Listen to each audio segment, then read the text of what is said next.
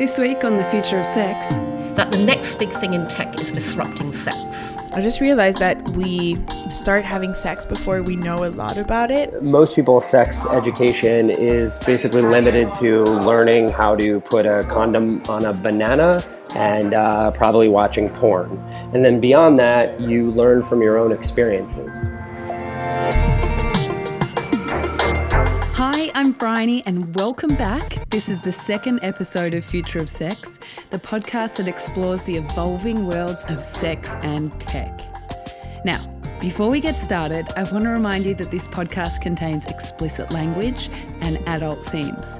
So, if you have little ones around, probably a good time to pop in some earphones.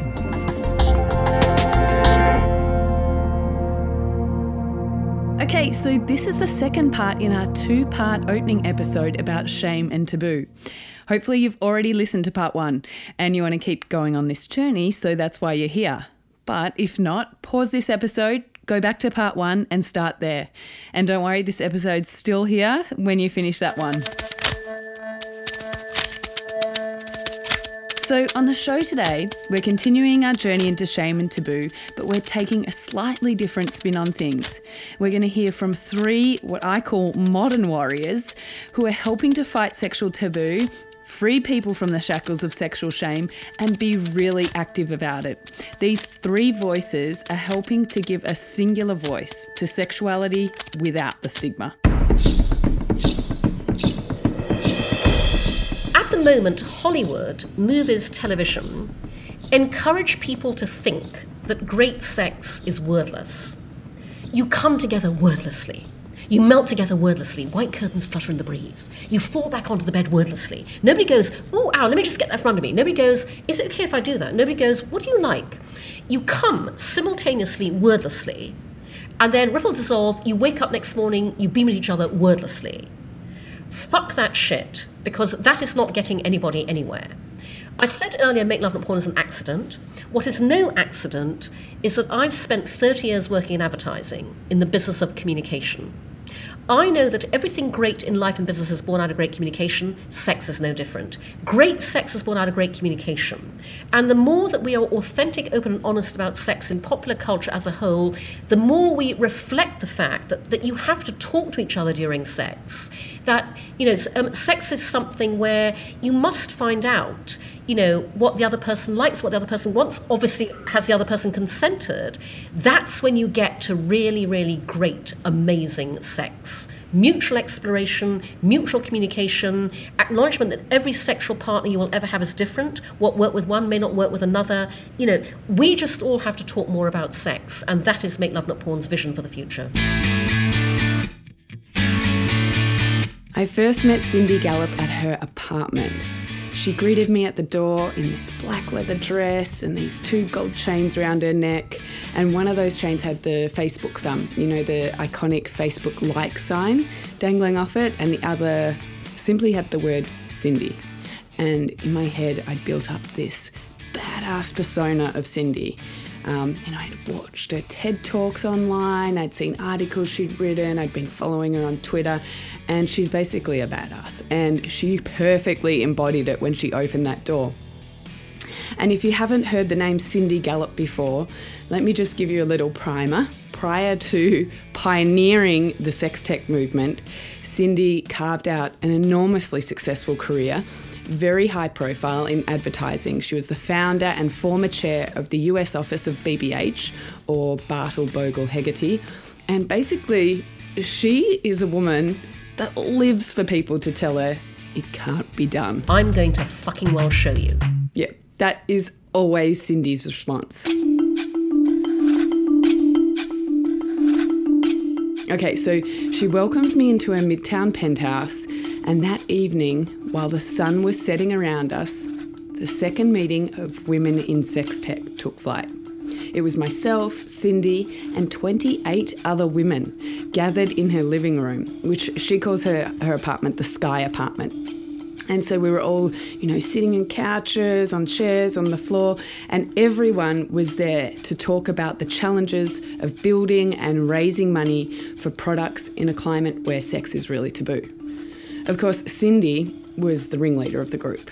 So, first of all, um, I am ferociously championing female sex tech founders because it's my observation, this is true in every other sector, the most innovative, disruptive things in sex tech today are coming from women. Because we are finally owning our sexuality and finding really innovative ways to leverage it. As I like to say, women challenge the status quo because we are never it. That first meeting was eye opening for me. First of all, I couldn't believe I could meet with a group of women all working in sex tech. Uh, sure, a women in tech meetup, but women specifically in sex tech. I mean, this is this is the reason why I love New York. Any niche interest you have, you can find a community for. So later on, after the meeting, I got a chance to sit down with Cindy one on one and learn more about her mission to make sex social. I date younger men um, who tend to be men in their 20s. And nine or ten years ago, and, and, bear in mind, this is before the media ever picked up on any of this, I began realizing through dating younger men that I was encountering an issue that would quite honestly never have crossed my mind if I had not encountered it so very intimately and personally. I realised I was experiencing what happens when two things converge, and I stress the dual convergence because most people think it's only one. So I realised I was experiencing what happens when today's total freedom of access to hardcore porn online meets our society's equally total reluctance to talk openly and honestly about sex. It's the convergence of both of those factors that results in porn becoming, by default, the sex education of today in not a good way. The issue isn't porn. The issue is the complete absence in our society of an open, healthy, honest conversation around sex in the real world. Which, if we had it, would, among so many other benefits, also mean people would then bring a real world mindset when they view what is purely artificial entertainment. Our tagline at Make Love Not Porn is pro sex, pro porn, pro knowing the difference. And our mission is one thing and one thing only, which is to help make it easier to talk about sex. Talk about sex openly and honestly in the public domain, and by that I mean parents to kids, teachers to classrooms, everybody to everybody. And equally importantly, talk about sex openly and honestly privately in your intimate relationships. And so, what I decided to do, therefore, was to take every dynamic that exists out there in social media currently and apply them to the one area no other social network or platform is ever going to go in order to socialize sex and to make real world sex and talking about it socially acceptable and therefore ultimately just as socially shareable as anything else we share on Facebook, Tumblr, Twitter, Instagram. So, what is social sex? We're not porn, we're not amateur. We're building a whole new category online that has never previously existed social sex. So, our competition isn't porn, it's Facebook and YouTube, or it would be if Facebook and YouTube allowed sexual self expression and self identification, which they don't.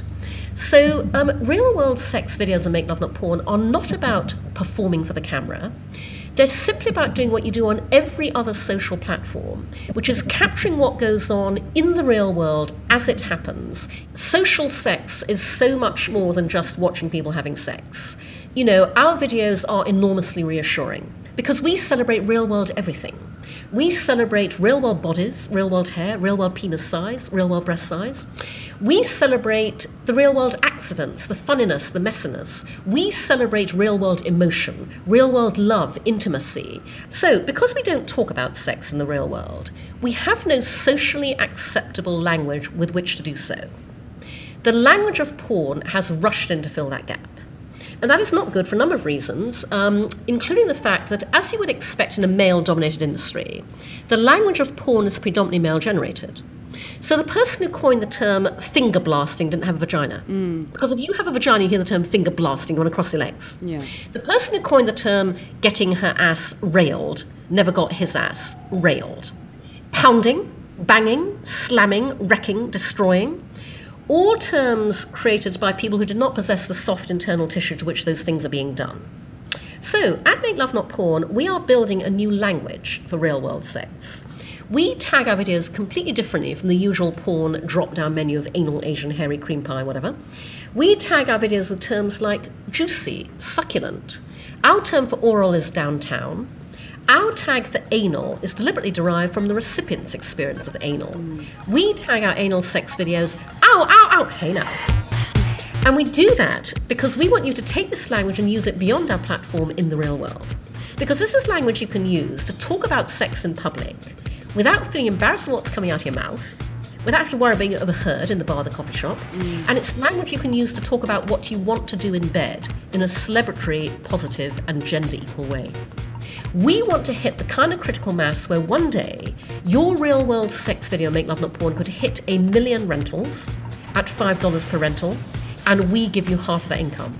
We are the answer to the global economy, by the way. So that's what I'm doing. But is the world ready for socially shareable sex? After listening to Cindy describe the site, I was curious to see what Make Love Not Porn was like and if the appetite was there to consume what Cindy calls real world sex. You know, our Make Love Not Porn stars range in age from 19 to 70.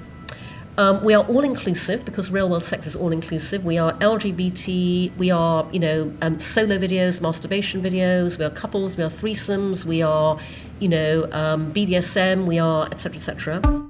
And as Cindy explained to me, she does her own research to determine exactly what people want to see. I talk to as many 20 something men who say to me, My girlfriends are doing everything they see in porn, and it's getting in the way of a real connection. You know, one young man said to me, I've been getting a lot of very pornified blowjobs lately. He's not a fan of the eye rolling, the saliva. He said to me, I don't know whether she's really turned on by me or whether it's all a performance. And even if there's not an appetite for it within all groups of people, the numbers don't lie. Make Love Not Porn is now result number 49 when you Google the word porn. Cindy's mission? To make it number one without any paid marketing. Our um, regular number two source of traffic is China, where interestingly we're not blocked, by the way. You don't need a VPN to access makelovenotporn.com and makelovenotporn.tv in China. Although we get a huge amount of Chinese traffic that therefore lands on an English language site and bounces off. And so one of the reasons I want to raise funding is to translate into a few key languages. But even when the country is a relatively small country, it still rockets to number two. So last year, somebody wrote about us in Colombia and Latin America. Instantly, Colombia was number two source of traffic. Earlier this year, somebody wrote, us, wrote about us in Serbia. Serbia rocketed to number two. Um, you know, earlier on the summer, somebody wrote about us in Switzerland. Switzerland instantly became number two source of traffic, and, and Switzerland and Serbia are tiny countries. Our members write to us now, Make Love Not Porn Stars, and they say, The sex in that video was incidental, I want what you guys have. I saw the way you looked at each other. I saw the way your eyes met. You know, I, I hope one day I can find that with somebody. So um, I cannot tell you what a powerful force um, social sex is at scale. I mean, we have a Make Love Not Porn baby. A couple wrote to us and said, We've just come back from the doctor, been trying for a kid for ages. The scan has proved what, what we suspected. Our child was conceived the night we watched this particular video on Make Love Not Porn. And they said, We're not going to say we couldn't have done it without you, but you really helped. Incredible. And, and incidentally, something, something else unique about us is we are the only place on the internet where porn stars share the sex they have offset in the real world. Because porn stars have real world sex too, that is completely different from the sex they perform in front of the camera.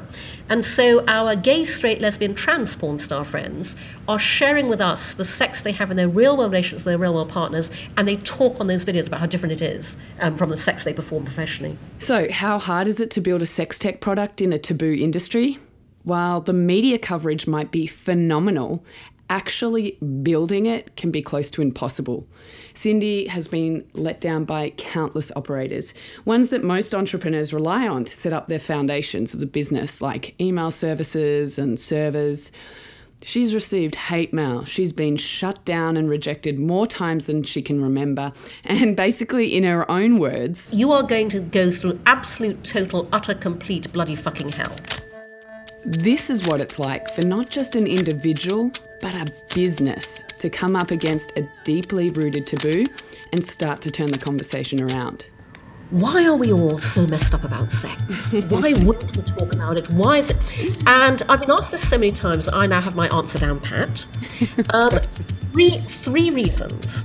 Um, the first reason is centuries of repression, religion, socio-cultural dynamics in every single country in the world.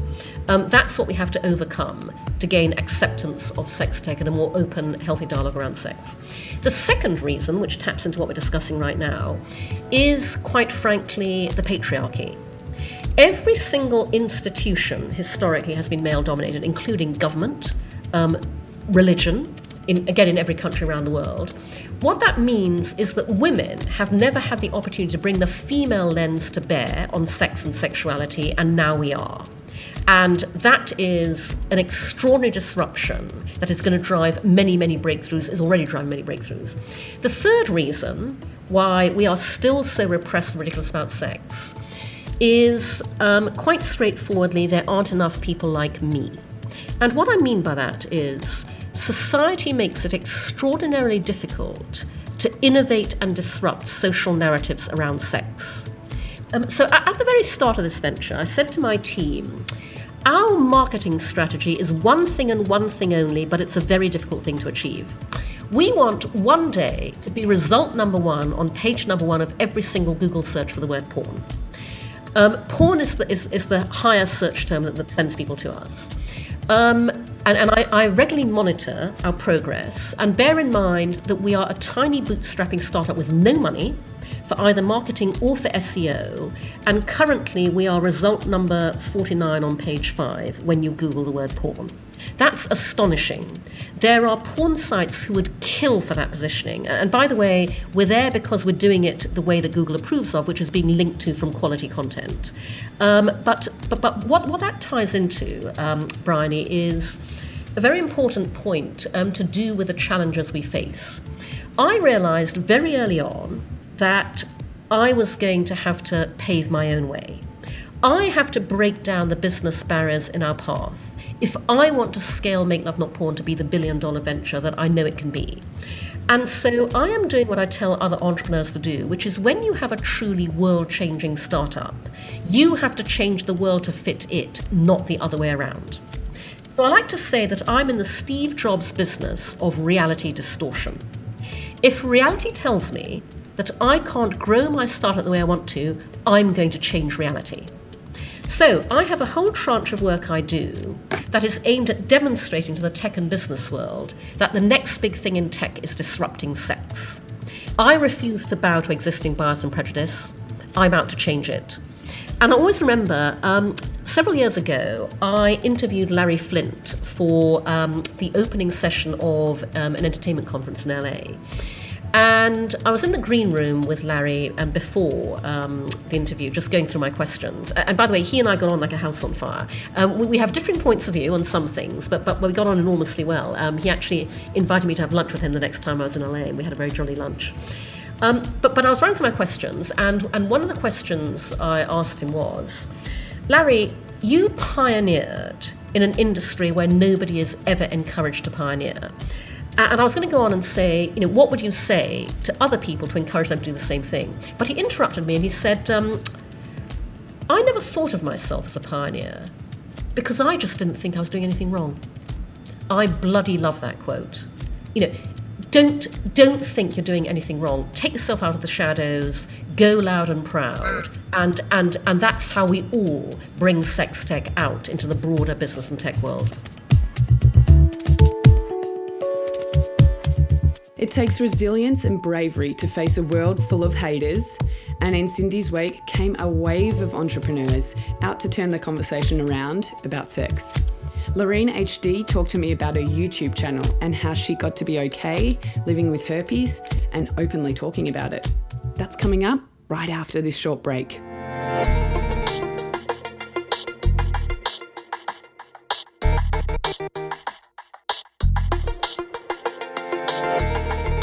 Can't get enough of the future of sex? Want to get the latest news delivered in your inbox each week? Head to futureofsex.org now and sign up for the Cheeky Weekly, a free weekly newsletter that covers all you need to know in the future of sex.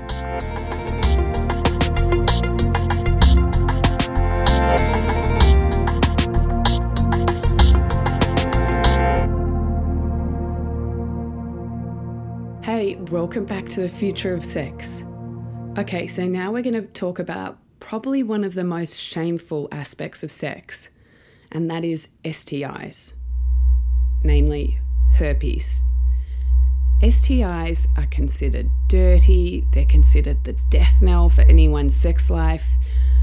It's incredible the amount of misinformation we have out there and the lack of conversation around it when it's actually so common. And what do you think the effects are of this? Basically, anyone that's living with herpes or an STI can feel incredibly lonely.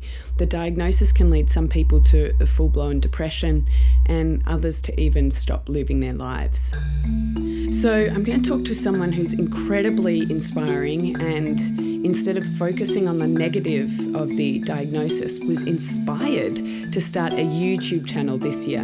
Her name is Lorene HD, and she started a YouTube channel in order to start an open conversation about a herpes diagnosis. She wanted to share information and reach others struggling with herpes. So, I'm gonna go over five do's and don'ts that I have learned from my experience, and I will end this video by telling you how I usually go about uh, disclosing my status. Here we go. The first one don't talk about how it's caught, talk about what it is. So, like I said, my name is Lorene. Um, I, I started a channel, a YouTube channel, about four or five months ago called Lorene HD. Um, and it's dedicated to fighting herpes stigma. STIs, STDs, like infection, disease, like all those words are alarming by nature, but they fail to convey useful information. And herpes stigma is something that is a very curious phenomenon because it is something that you know everybody uh, jokes about and we kind of uh, know what herpes stigma is. Yet it really comes from within. It really comes from herpes positives believing in that stigma and kind of like giving up on fighting it and preferring to not talk about it rather than actually speaking up. And until herpes positives will start telling their own story and will start shaping the narrative around herpes through their story, the stigma will never go away completely, which is why I'm doing these videos. So, I'm going to give you a little bit of context around herpes and a little bit more info. Herpes virus is basically a skin condition and it has eight or nine strains. Among them, two are considered STIs HSV1, or it's commonly known as cold sores, and HSV2, which is genital herpes. And look, they're much more common than you'd even think. More than half of the population in the US has HSV1, even if they don't show any signs or symptoms. HSV1 can be spread from the mouth to the genitals through oral sex, and this is why, in some cases, genital herpes are caused by HSV1. And then HSV2, well, about one in six Americans have HSV2. So, despite it being as likely as one of your friends being vegetarian, herpes is still largely silenced and left out of the conversation. In fact, I was talking to a friend yesterday from Canada who said he went to the doctor to get a STI test and they don't even do herpes tests anymore because it's so common. Back to Lorene. So she shared some thoughts with me about what happens around the conversation and the diagnosis when you get it.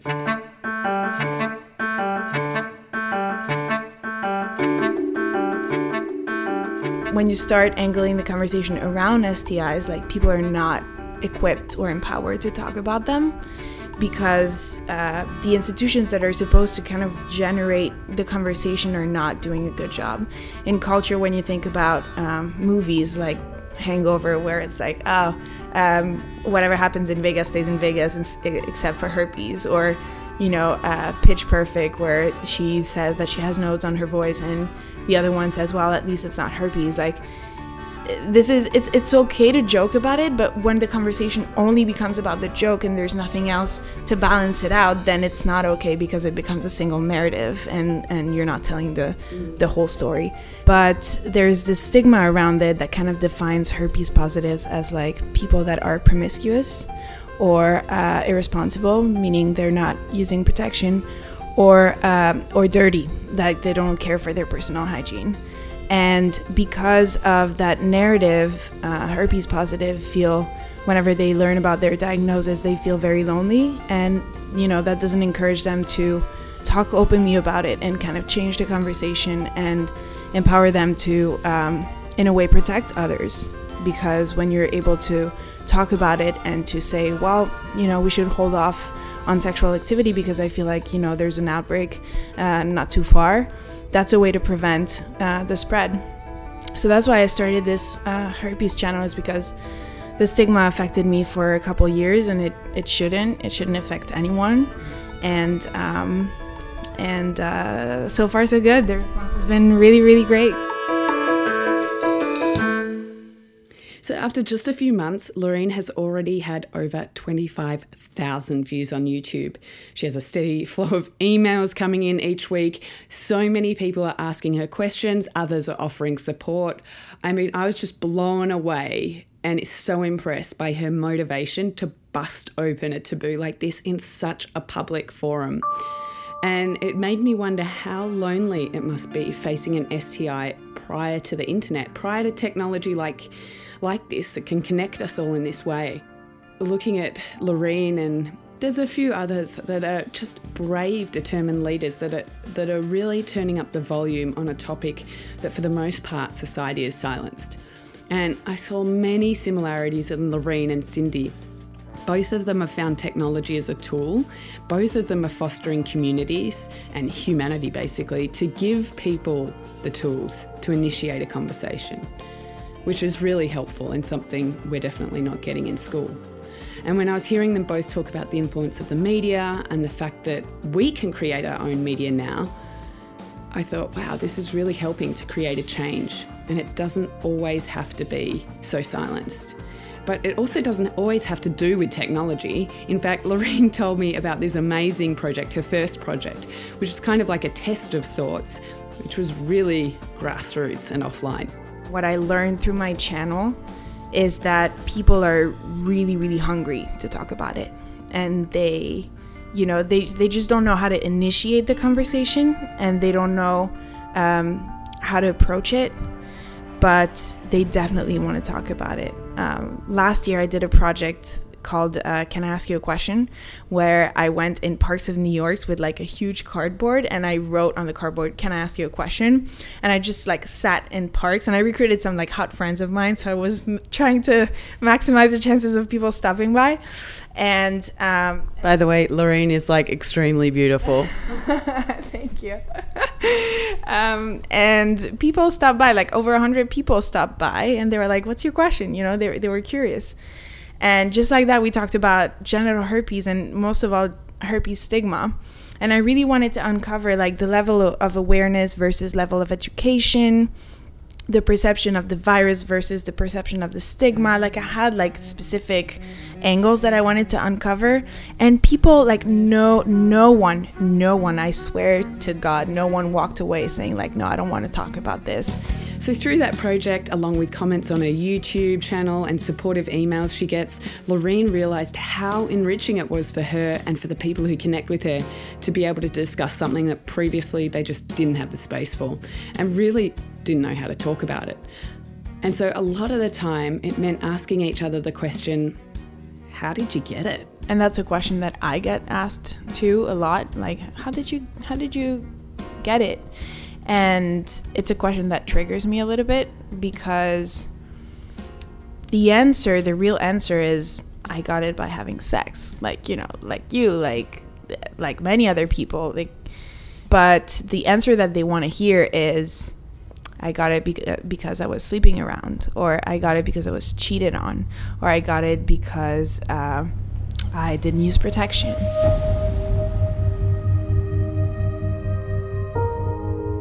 One thing I learned from Lorraine is that condoms aren't the immutable protection from herpes or some STIs transmitted via the skin that we think they are. So if if you have sores that sit or stand outside of the area that is covered by the condom, then it's the condom is kind of useless. Yeah.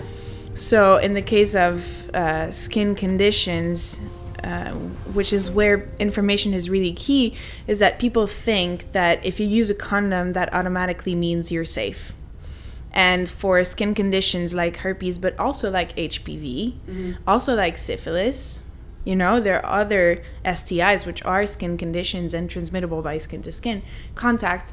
Um, so people, by not having the information, they just jump to, okay, she must have done something wrong, and I want to know what she did wrong so that by staying away from those behaviors, I will stay away from those STIs.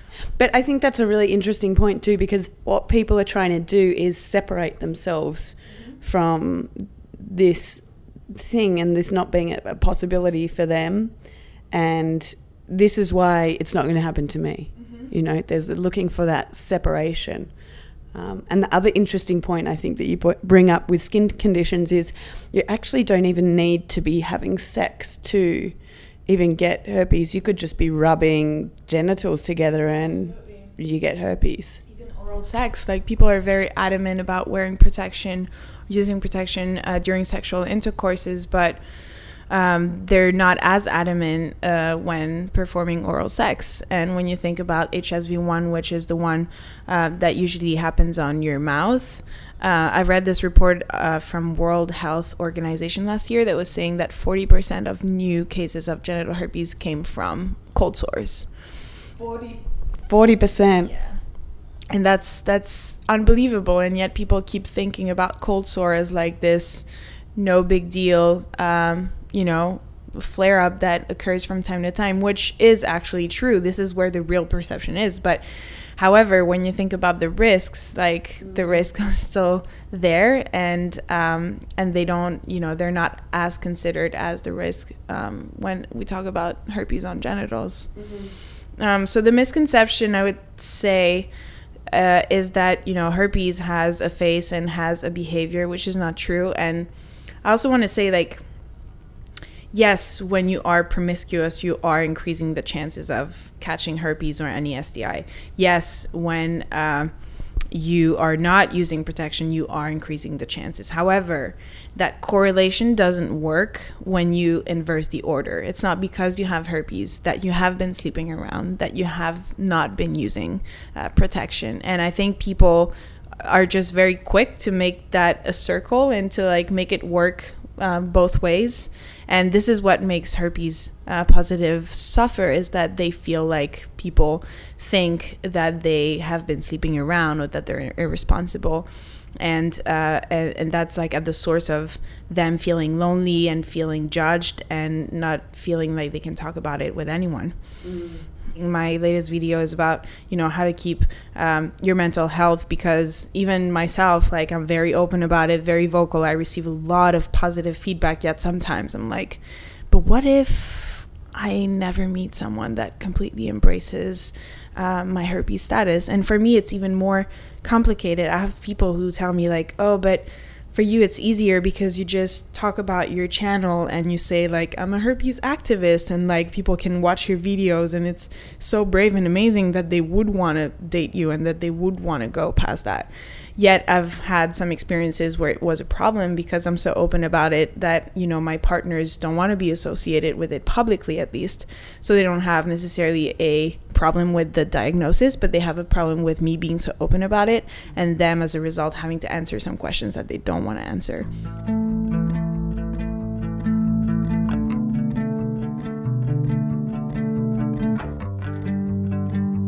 I love hearing how all these stories encouraged other people to speak up, how it helped other people navigate difficult situations like when do you tell your partner you have an STI?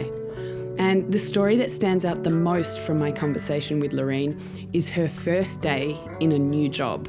It's probably the last place where you want people to find out you have herpes, right? At work. My first week at my job, we were uh, at a holiday party and I get introduced to this guy, and five minutes in, he's like, Hey, can I ask you a personal question? And I'm like, uh, yeah, I mean, I'm six feet if you want to know. And he's like, no, that's not the question I wanted to ask you. He's like, um, there's this French uh, girl that we know in common that told who told me that there was a new French uh, coworker. So I googled you, and the first thing that came up was an article about genital herpes. What's up with that? and and it was amazing because we actually had an amazing conversation where he asked me all the things that you know how many people have it why is it so common what can he do to protect himself how i go about like really really healthy constructive conversation and i told him thank you for asking me because you know i feel like i was able to help you and you are probably more empowered now to um, to even think about it differently, uh, whether you want to do something about it or not. But you know, you have a little more background around it. Um, so there's this very high chance that people know about it before I even have a chance to tell them. However, um, I don't I don't disclose it on a first date. I wait until I feel like I want to go further with this person.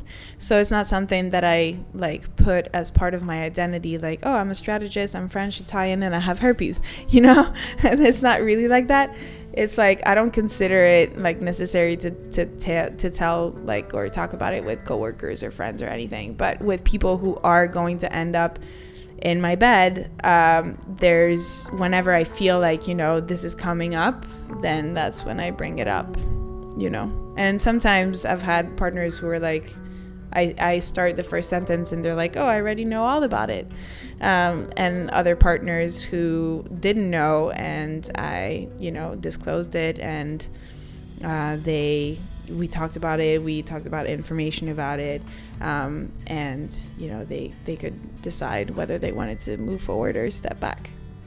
For someone that is listening to the show that has herpes, what would be the one thing you'd say to them? That's a good question. I would say so many things. Um, I would tell them that out of I would tell them that they're not alone, that, you know, one in six American has it. Most people who have it, actually 80% of people who have it, don't know they have it because the symptoms are so mild or they experience no symptoms that they, they are not aware of their status. Yet, um, it doesn't mean that they don't have the virus in their body. And the people who know they have it are likely to experience the same emotional um, struggles and so herpes is much, much, much more present than the amount of conversation that happens around it. And that is not to be mistaken with the fact that because herpes is not talked about in, you know, a genuine way, nobody has herpes. So I would want to tell them that they're not alone. Um, and maybe another thing uh, that I would want to tell them is to find someone that they trust to have like a constructive conversation and maybe give it a try to telling those people. I mean, the most fascinating thing that happened to me when I started being open about it was that people were open about it. It was amazing. When when you know I did this presentation at my former um, uh, employer uh, company where it was like 80 people and I I talked about the blog and I disclosed that I had herpes. And and after that presentation you have no idea the amount of people I've like oh I'm in the same camp. I have herpes too. I have HPV my girlfriend has HPV my like coworkers friends relatives everybody told me about their sexual health.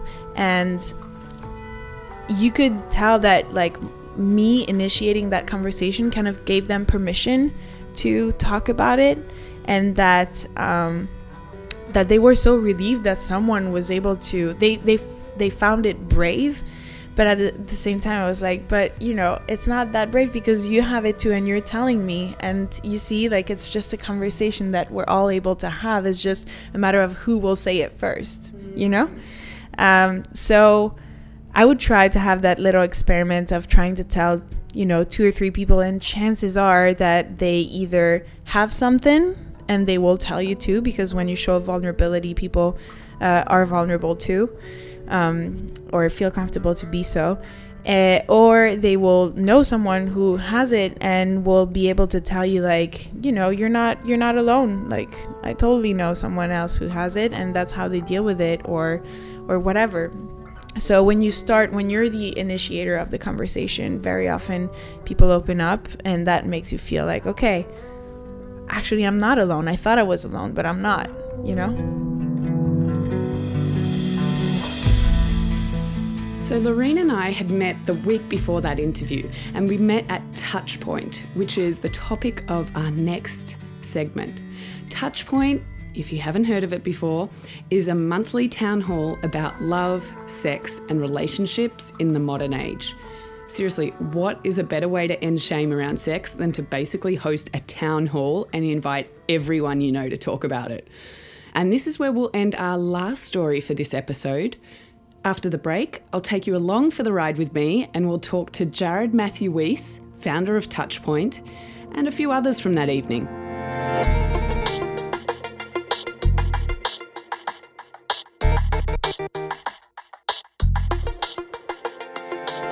This podcast is brought to you by Cambio, a brand new place for young adults to work on their sex lives and relationships without the awkwardness.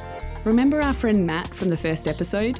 Well, this is his company, and yours truly is involved as a coach on the platform because I am really fired up about their vision. You basically can think of the coach as a personal trainer for your intimate life. The process is really simple. Check out cambio.co forward slash future of sex and take two minutes to map out exactly what you want to work on.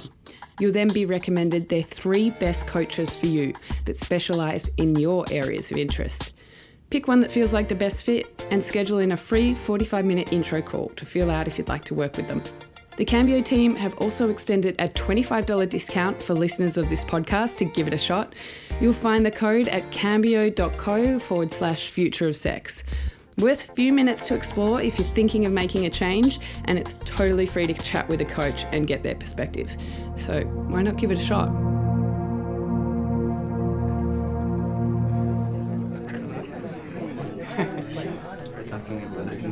It was my first time at Touchpoint, the town hall about sex, love, dating, relationships in the modern world. I really didn't know what to expect. And in the days leading up to the event, I had a couple of emails come through. Questions and topics for discussion were really being crowdsourced online by the community. And Jared emailed me to make sure I was coming and said, What do you want to vote on? What do you want to discuss that night?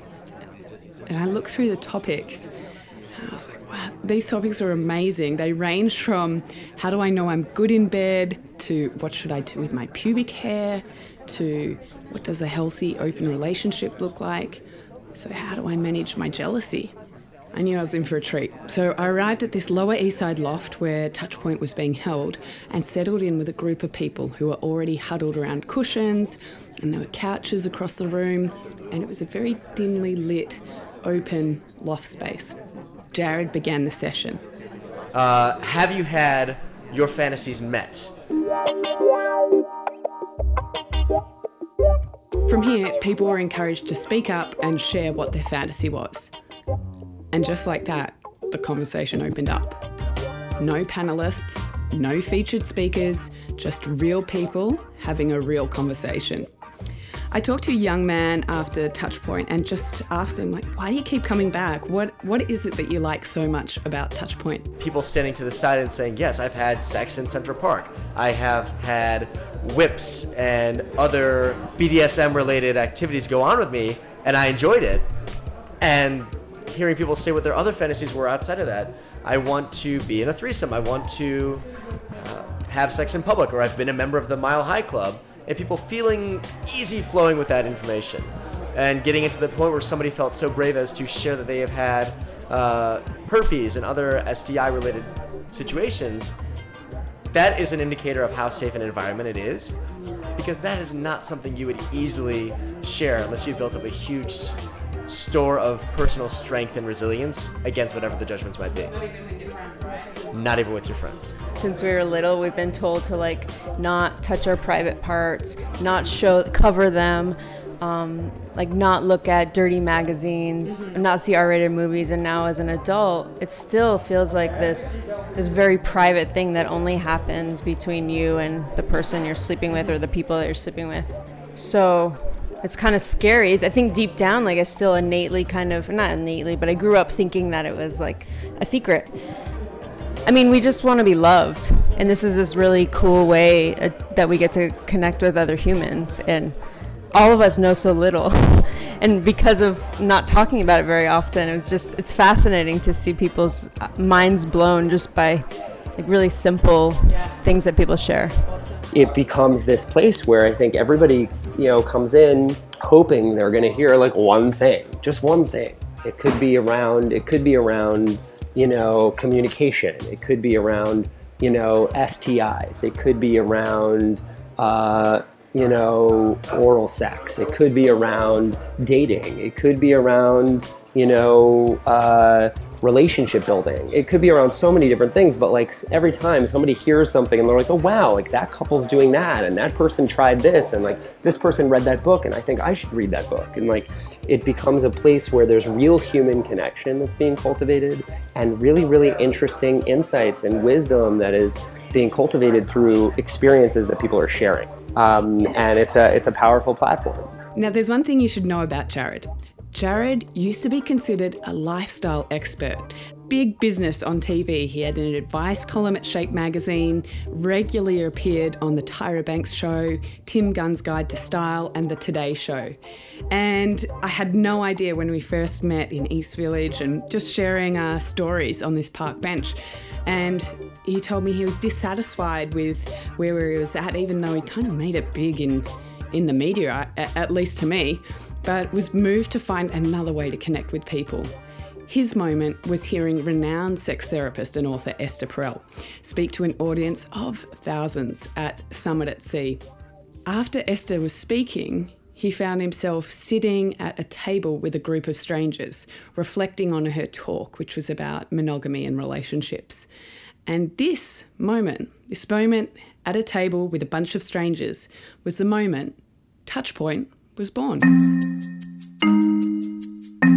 I think at the time they were talking about radical transparency, and one girl said like, "You should never tell your boyfriend like all the people you've slept with, like he'll never trust you." And another girl was like, "No, radical transparency is the only way. You have to be honest about everything." And I was listening to this like dialogue, and it just hit me so hard. It hit me like a ton of bricks. I was like, you know, I knew a few years ago they didn't need another expert. They needed, didn't need a talking head. They didn't need more advice. But I didn't know what I could facilitate that would really help people like myself, like these people at this table. And when it, it hit me at that table, like they don't need another talking head, they don't need another expert. What they need is each other because they have so many beautiful perspectives and experiences that if we could cultivate a space in which people could actually share these these dialogues and then we could aggregate these learnings and these experiences like this this is the future. The future is actually just collective consciousness. It's just getting us all in a room. So I marinated on that for a couple months until I finally pulled the trigger and I called my friend Allie and said,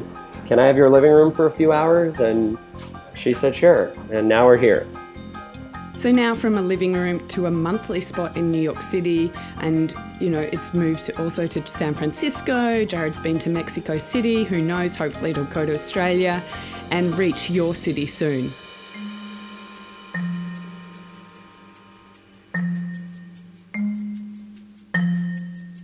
Because of Cindy, Lorene, and Jared's stories, and just meeting them made me feel like uh, I was part of this group of pioneers actively making moves to break down the stigma around sex. And I hope you can see that too. To be honest, when I first embarked on this project, I thought I would be talking mostly to therapists, sexperts, right? People who had the license to talk about sex. And definitely there's going to be some therapists on the show, but this feeling of meeting other people outside that that were talking about sex in such a free and open way was so refreshing. It was so refreshing to know that these communities are out there, they already exist. It's not just individuals being active, but whole communities and people who are actively cultivating groups of people and encouraging others to speak up and supporting each other. Clearly, the conversation is changing.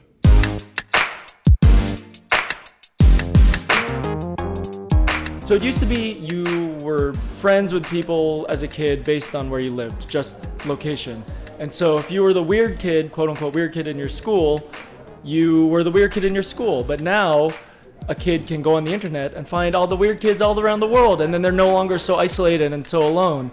And I think that's the same sort of thing happens with sex where if you you if you were the only kid in your school or let's it doesn't have to be school, it's adults. You're, you're into rope play, or you're into leather, or you're into whatever sort of kink you may have, you might have thought you were so weird and alone. And now there's the opportunity to find other people who have that same kink or that same fetish or whatever it may be. And so you're never alone anymore, and you can find like minded people so much easier. So that brings our episode on taboo and shame to a close. Wow, we have met some amazing people and heard some great stories, and let me tell you, we're just getting started. I will say this about shame and taboo.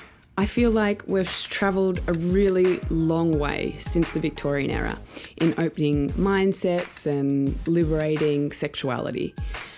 But many people still have this guilt about their own sexuality that prevents them from fully living an authentic life. And it feels like we're at a crossroads struggling between social conformity and these new open mindsets. And as we look to the future, my hope is that we can abandon all the bullshit, all the suppression, and start to really learn from others who are normalizing the conversation and promoting diversity and realness in sex. And I hope it's not it's not going to be too far off where this isn't a crazy conversation to be having.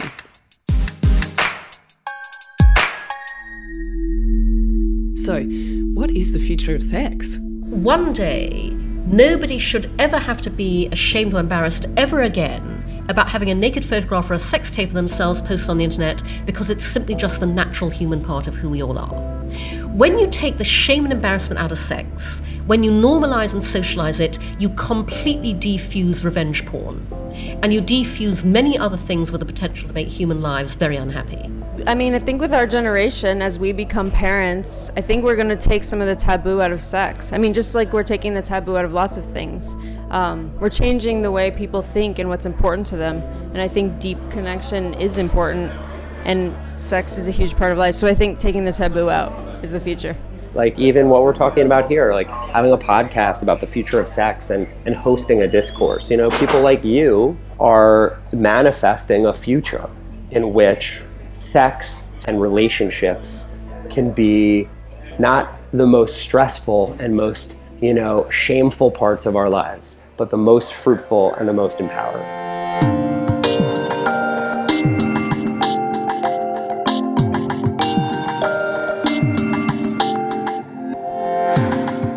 Thanks for listening to Future of Sex, the podcast that explores the evolving worlds of sex and tech.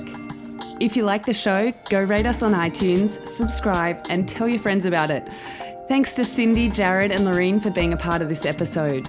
If you want links to what they're doing, make sure you check out the episode show notes at futureofsex.org. And to follow along for all the latest episodes and upcoming guests, go like our Facebook page.